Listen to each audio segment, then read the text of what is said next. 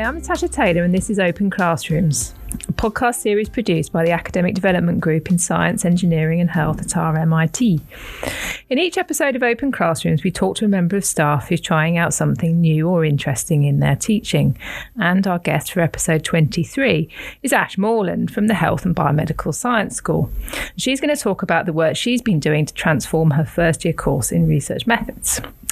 Hello, Ash. Hello. Nice to get you here, finally. We've talked about it many times and it's good to have you. Thanks for having me. And we're going to talk about research methods teaching. It's a subject very close to my heart. So start us off by talking to us about the course that you're focusing on and your role within it and your experience of it. Sure. So my background is in exercise science and I'm actually a neuroscientist. So in terms of research methods prior to teaching this, really the only experience I'd had was in my own research. Mm-hmm. And then obviously my teaching background. So when I took this course over, it was in microsurgery. So that is obviously program for poor performing courses. Yep. So it was performing, getting consistently sort of low 60s in the CES. Yeah.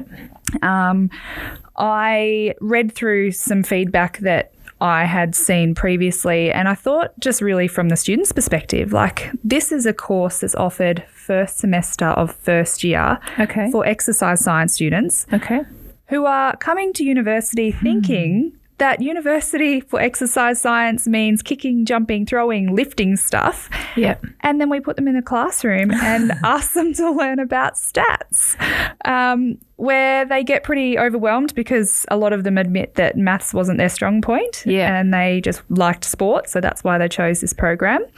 So to get them excited about learning that was going to be a challenge. Absolutely.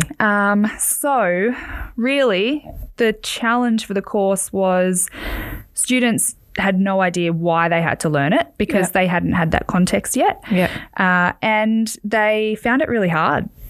Yeah, it's difficult, isn't it? It's always where to put the research methods course in a course or a program, and you do want it early on because you need the students to have those skills as they go later on in other subjects and topic areas. But it's the application. It's like you say, if they can't see any examples of where these things are sort of manifesting in the real world, there's no authenticity to it, and it's just.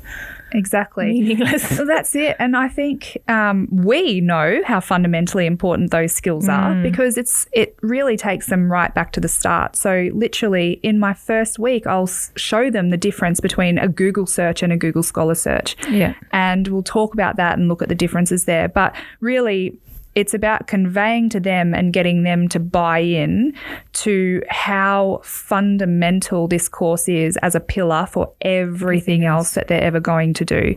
So that was really the challenge, and I have, over a couple of years, I think I've cracked the Da Vinci Code. So excellent. We'll hear all about that in a minute. First, though, tell me about these students and what skills and things they're coming with. So presumably mixed experience of maths, mixed levels of comfortableness with maths, I'm guessing. Yeah, pretty limited. Most of the exercise science students, I think our entry scores usually around 60 to 62. Okay.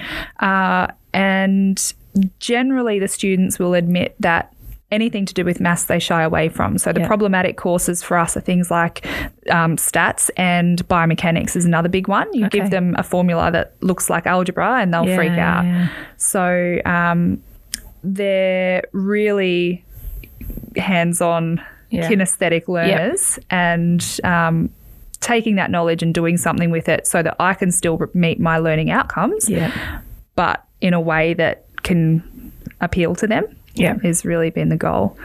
Might they have had, because I don't know the Australian school system that well yet, might they have had any kind of social science methods, sort of introductions at other points in their studies so far? Or potentially. Okay. Yeah. But again, you might just have a mixed level of experience. Yeah. Okay. So it's every research methods teacher's nightmare, but obviously, the position most of us find ourselves in. So talk us through then some of the changes you made and some of the approaches you took. Yeah. So really, my teaching philosophy as much as possible is about problem-based learning, and getting students to really, or an inquiry-based learning. So getting students to buy into and invest in something that is meaningful to them as an individual. So at a course level, the other thing that I was really thinking about, I was quite involved in the student belonging program. And one thing that I was really conscious of is that these guys are coming brand new, literally. For some reason, this class is always timetabled on a Monday. So I'm the first teacher that they meet. I'm the first class that they have. So unless they've got people that they knew who were also coming to the same program, they don't know anyone. They're fresh out, like fresh into uni. So one of the things that I thought was pretty fundamentally important was to do as much group work as possible and getting them to team up and form those connections in class. And our classes are compulsory. So that's an accreditation requirement. At least our tutorial classes every week are compulsory. So I know that I'm going to see them every week. So the first thing I do is in week one, I ask them to pair up so that they've got that immediate connection. Then really that peer-to-peer learning and support is consistent throughout the whole semester and also in their other courses as well. I then present a bunch of research questions. So really they're just topical things that are relevant at the time. So whatever might be a big deal at the time, we cover things like the use of performance enhancing substances, or it might be, you know, what's your opinion on resistance training in adolescence, in the prepubescent adolescence, or the efficacy of Tai Chi for balance if you're interested in. Sometimes we get Chinese medicine students picking up this as an extra subject. So I give them, or the gut microbiome is another one, that real personalised nutrition. Anything that's kind of a hot topic. And so I'll give them a whole bunch of options that they can choose from. And they pick that topic in week one and pick a partner who's also interested in the same topic. So they get to bond over something that there's a lot of choice making in week one. So you don't want to get that wrong. So they're doing a lot of bonding in week one. So once they've picked their topic, everything else is quite scaffolded throughout basically the next 8 weeks. So every single week they come in and we do something else to add another level of skill to what they're covering in relation to that topic. So that topic ends up being their major assignment piece. Where we might start off with things like learning about general academic integrity, research integrity, referencing. Obviously how to source scholarly information from Google Scholar and how to read and interpret scientific information. That's not easy. No, it's not. And another activity that I get them to do is actually, rather than trying to review a paper, I would just take out the abstract of a journal article, give them the paper and ask them to write their own abstract. And so far, no one has thought to look up the original paper and just get the original abstract. And I don't know if I should say this, but I bet many of the abstracts are better than the actual abstract that came with the paper. I hate writing abstracts. It's it's really, but it's so good because it's a way for them. And then we go through it as a class and everyone sort of then gets to have a feel of what is the really critical information. So have you told us how many participants there were? Have you told us whether they were male or female or, you know, included both or whatever? Have you given us enough information on the methods and described the main findings? So anything that's missing, by the time we've gone through the whole class's examples, by the time they have to write abstracts, which they're doing, it's an exercise science degree pretty much for the next 3 years. They're writing papers for their practical classes. So the skills have translated a lot into their second and third years. So that's really nice. So in terms of the content then, I'm thinking presumably you're giving them something which tells them, teaches them about basic research method stuff, sampling or, you know. So that's more in the lectures. All these things. So that's coming across in the lectures and then they're, So I just trialled last year for the first time, which I think had some hiccups, but we're on the right path. Rather than a traditional lecture where It was more problematic in the later half of the semester when we were doing stats, and the students had to sit through a 2-hour stats lecture yes. I can't do this. No, that's just the worst. Yeah, so I scaffolded the tutorial classes where I knew I would have them face-to-face, and then developed some kind of online support modules. Okay. So I took the key information and gave them sort of 10 or 15-minute videos that they could watch before class to give them that background information. And then in class is when we really talked about it. So any of the discussion points, like what would have made my previous lecture more of a lectorial, yep. brought into the tute, and the videos went online. One downside that the students really liked learning that way, and they felt that scaffolded learning each week was really good. But one of the downsides that I found to that, being first year, first semester students, was that it was one less day that they had to be on campus.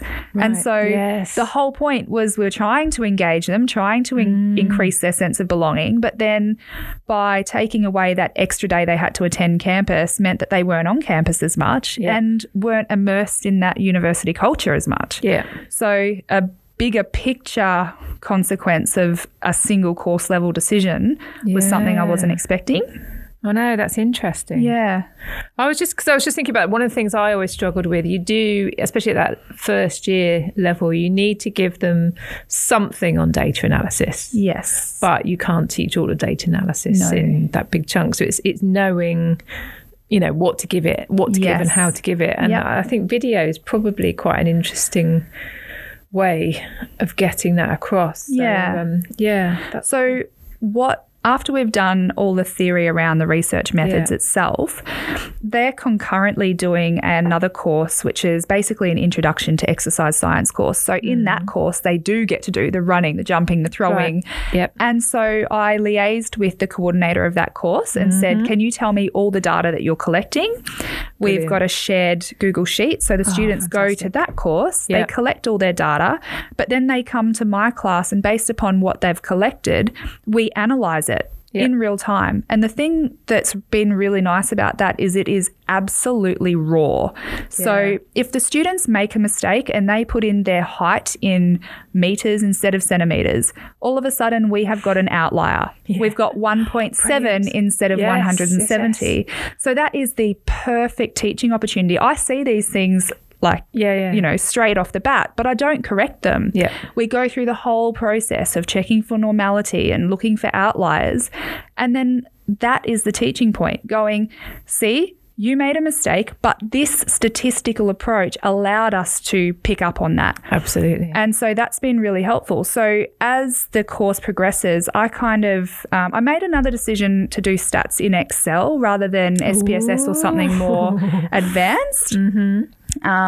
My main decision for that was because there's so many different pathways in exercise science, yeah. and when they graduate, I wanted them to have an approach that they could use anywhere yeah. and not be limited to only being able to do their stats if they had access to a specialist software. Yeah, and that is a problem with SPSS, yeah. especially because it's expensive out of the education sector. So yeah. exactly, and so the main focus, and I emphasize this right from the start, is that all I want them to learn mm-hmm. is the statistical process. Yeah. So understand what type of data you have. Yeah.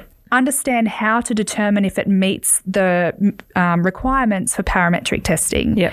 And then if it does, if you can determine what type of test is the appropriate test for your data and what question you want to answer, you can go to Google and say, how do I do a paired samples t-test in blah? Yeah. And as long as you get the test right, yeah, that's the you key, can find out how to do it. Exactly. Anything will churn out the number at the end of the result. Yeah, no, I think that's absolutely right. Yeah. And of course, that gives them the knowledge and the skills they need to be able to critically review published research yes. coming out. And, you know, that equips yeah. them to say, well, the weakness in this study is, you know, blah, exactly. blah, blah. Well, and it's amazing to see by, say, week 11 that students are actually starting to identify when statistical approaches may not have been appropriate. Mm-hmm. And we do things like we'll run an independent sample t-test and then also a paired sample t-test, and almost always one will be significant and the other's and not. The other's not. Yeah, and so I'll say to them, why? Why is this the case? Yeah. And that, I think, those real data examples, like it's their data that they're analysing and they're the ones coming up with the questions. So I'll say, you get to pick. Do you want to see whether left-handers are different to right-handers, or males are different to females, or tall people are different to short people, or what questions do you want to answer? Yeah. And they buy into it because it's their data, or they want to know where they sit in all of their performance in their results. And so they're actually really motivated to learn how to do the stats to find the answers to those questions. Yeah, I guess it takes that level of mystery, that kind of veil of, you know, mystique away from the data set and if you're actually involved in it. And they're so competitive. Oh, they all want to know. Well, of course they are, because they're sports scientists. So they're so competitive. As soon as you add an element of competitiveness to it, who could jump the highest? Yeah. Who could throw the furthest? Who could lift the heaviest? They're so into it. They want to know what their percentiles were. They want to know. And then I'll say, okay, so can you tell me who the best performing sportsman is in our class? And then that is how we bring in things like using percentiles, because obviously you can't compare something that is in centimetres to something that is in seconds. So doing things like that's been really helpful. Yeah, very helpful, I'd imagine, and very applied and practical. But you have to think a lot, don't you? This isn't easy teaching. No, it's not the typical kind of you prepare for your class, you show up, you deliver the prepared class, you go home. That's one thing that has been problematic. So not problematic, it just takes a bit more planning and my own confidence to think on my feet. Yeah. So if I wasn't confident in this stuff, it probably wouldn't work so well. But having a lesson plan and being able to say, today, I know that I want the students to learn how to do a repeated measures and over. Yep. They don't know that. I don't have it on the syllabus that today we're learning how to do a repeated measures and over. The idea is I set up a scenario where we've got data that is appropriate, that the statistical test they would come to would be that. Yep. And so they end up doing it, but I haven't told them this is what we're going to learn today. I love that, because immediately you start to use that terminology, a barrier goes up. Yeah. And it's the same in a book. You know, you pick up any stats book and the chapter on Avatest or whatever, it's kind of like, oh, you know, your heart sinks, you feel anxious, whatever. Yeah. You know, you don't want to engage with it. So it's no. And doing just simple flow diagrams that says, how many samples are there? Are the parametric assumptions met? If so, which test do we run? What's the non-parametric equivalent?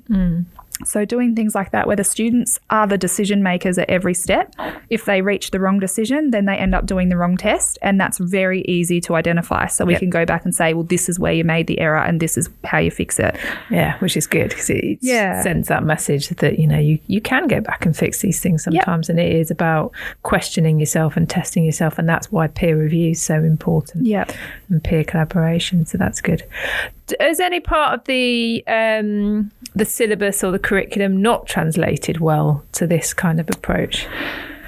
Nope. No, so that's good. No. One thing that I probably would say is qualitative research, because that's a really interesting one in exercise science in particular, because it's most of the things in exercise science tend to be quantitative. Yeah. So we do cover qualitative research methods. We do have a tutorial on qualitative research methods, and we do a little bit of coding and stuff like that. So I get the students to answer all these questions on a survey about things like their background, what order they are in their family, or just a whole heap of questions. And then I ask them to basically come up with some coding and tell me what the qualitative outcomes were for their chosen question.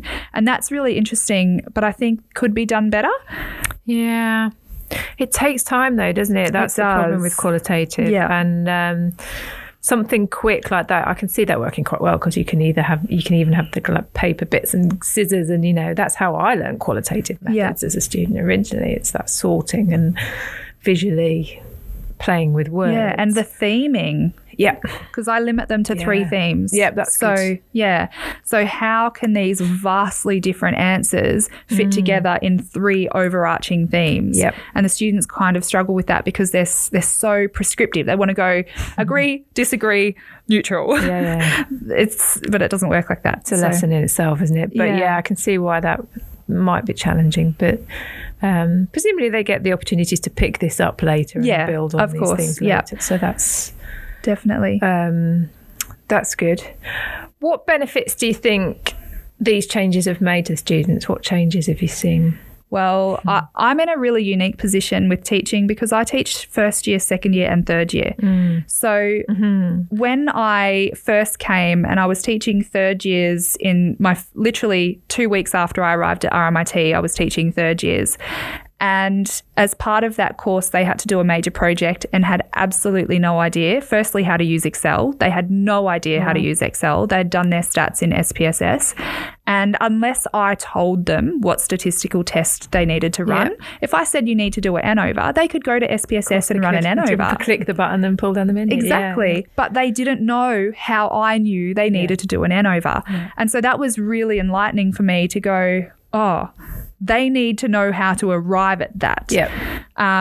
So in terms of the benefits, I'm now seeing, so my first year that I taught this, I had in second year last semester of 2019, and they had to do a project in that. It wasn't as independent because they had to write up a lab report, but it still had inferential statistics. Oh, okay. And I gave absolutely no help.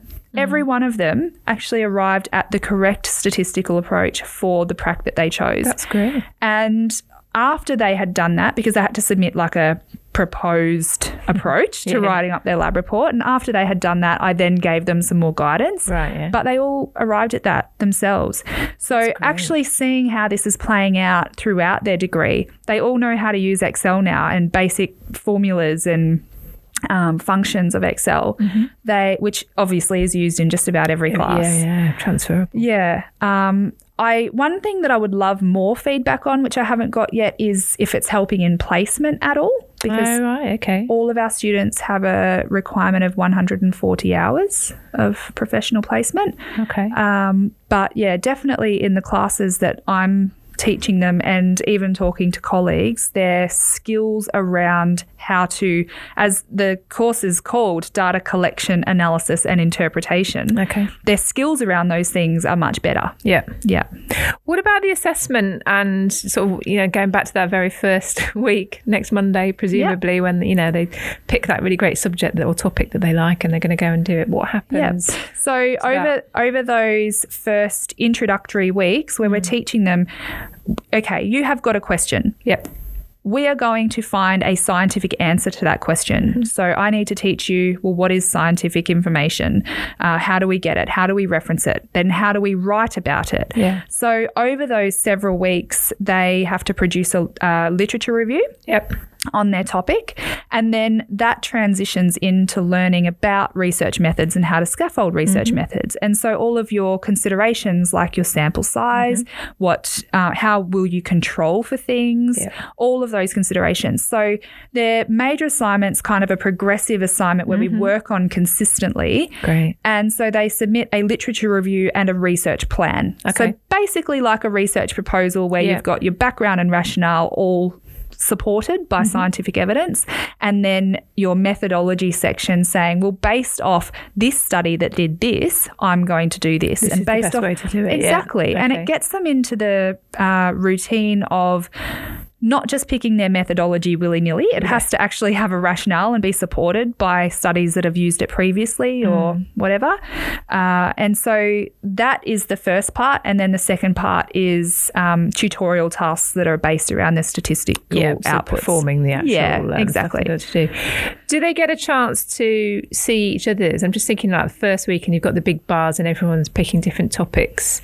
Is there, you know, do they share that as they go along, or does it become a very enclosed? Yeah, no, not really. So they're working in their own groups and they are working on it in class progressively. Yeah. So things like our abstract task, they then get the opportunity to work on their own. So they don't specifically share it in a class setting, yeah. but we are working on it collectively.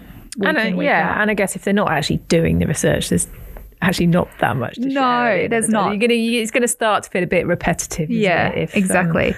The same. I do get them to, because as I said, they get to pick whatever question they want with the data. So I've got a whole data set. There's about an N of 60 every year. And so it's not sorted in any way, shape or form. It's literally just a bunch of names down the side. So they can sort the data in any way they like and answer the questions on whatever variables they like. Sure.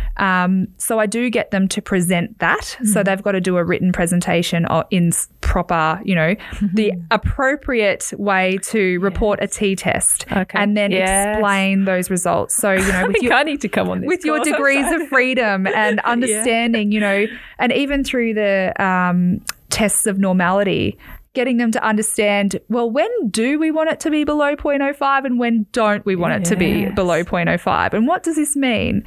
And so they then present that to the class, and by the time, because I give them a script to use, so they'll say this was below 0.05, so therefore we, and they have to say accept or reject the null hypothesis. And because it's so repetitive, there might be 10 different groups in every tute that do that, but the script is the same for each, and so it sinks in, and so they just go. It's like they look at 0.05 and they immediately know, are we accepting or rejecting the null hypothesis? And I'm resentful now. I wish someone had taught me things like this, because that is the hardest bit. It is. Knowing how to take what you see in that on that screen and put it into words. Yeah, and so with normality, where we're going, okay, so if 0.05, they just get it in their head that it always has to be below, and you go, no, okay, so we want there to be like not much change in variance. So therefore we don't want it to be below 0.05. Yeah.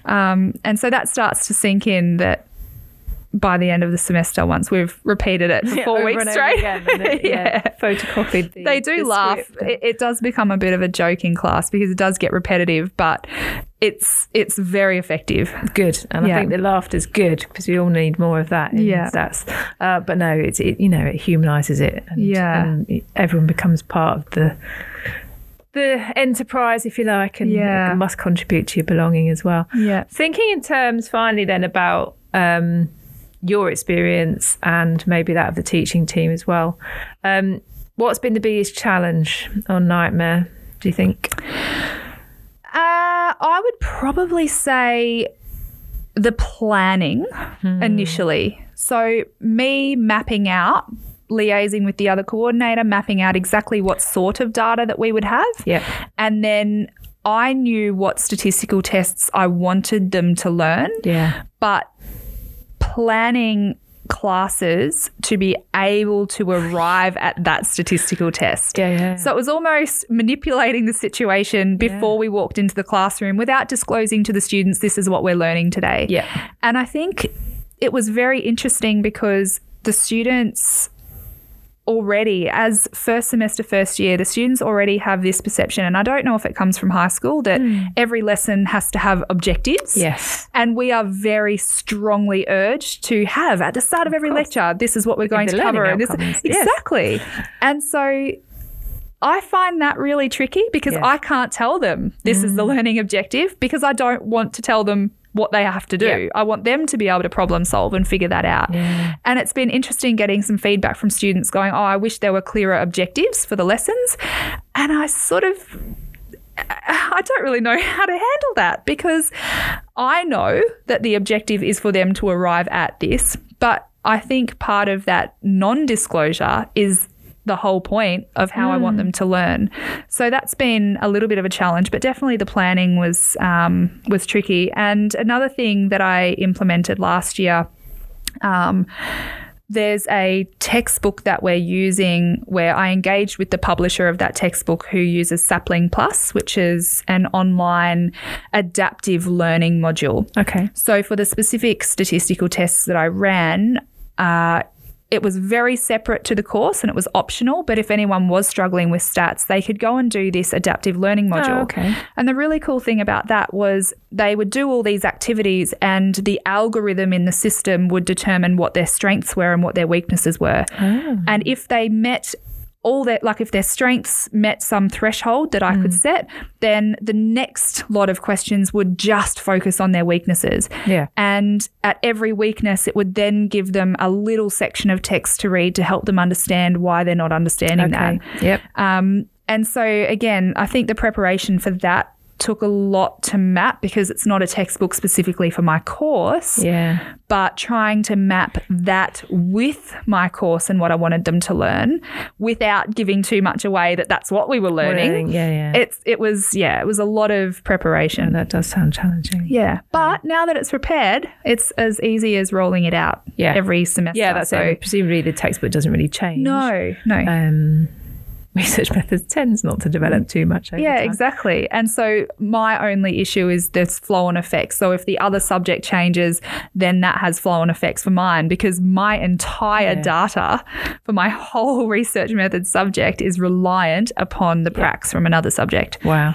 So it definitely requires communication. Definitely. Yeah, you don't want that going wrong. Any other benefits for you as a teacher? For me as a teacher, how's it changed your world? As I spoke about all the prep that went into it, but now there is literally no prep. Great. So as long as I know that I've got the data and I've set up that data, and I will always do a quick run through of the analysis myself because Excel can be really picky if there is one random space in a cell or one random dot somewhere or anything. Excel just won't spit out output. So I need to troubleshoot that stuff. I won't fix it. Yeah. I'll just troubleshoot it for myself. So exactly. So that I don't get in class and go, oh no, I wasn't prepared for this. Yeah, just talk amongst yourselves while I spend 15 minutes trying to find a random space in so many cells. But the benefits now is that from a semester by semester delivery, everything's prepared, everything's done. In terms of before class, I'm teaching this on Monday, and apart from preparing my Canvas site and updating a few things in my modules, I don't need to prepare before class because it's really the students and their engagement and interaction with it that changes how it rolls out. Sure. And your focus and your energy can be on the going in and, the being you and being enthusiastic and, really concentrating on that stuff. That's good. Finishing up then, going back right to the start of the story, failing course. Has it worked? Yes. Yay. CESs. So we've got the awards for outstanding student experience. Yep.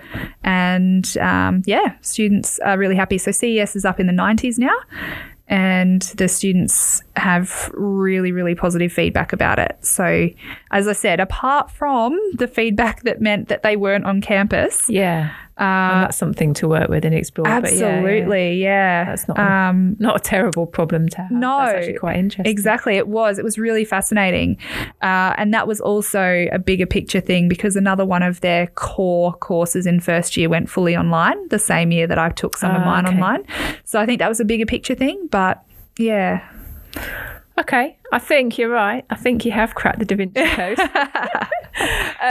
Thank you, Ash. It's been really good to have an insight into your teaching, and thank you for opening up your classroom doors. And I'm sure lots of people, especially those involved in teaching research methods across the disciplines, will be inspired by your ideas, and anyone interested in following up can find all of the contact details and some supporting resources on our blog page on SISTER.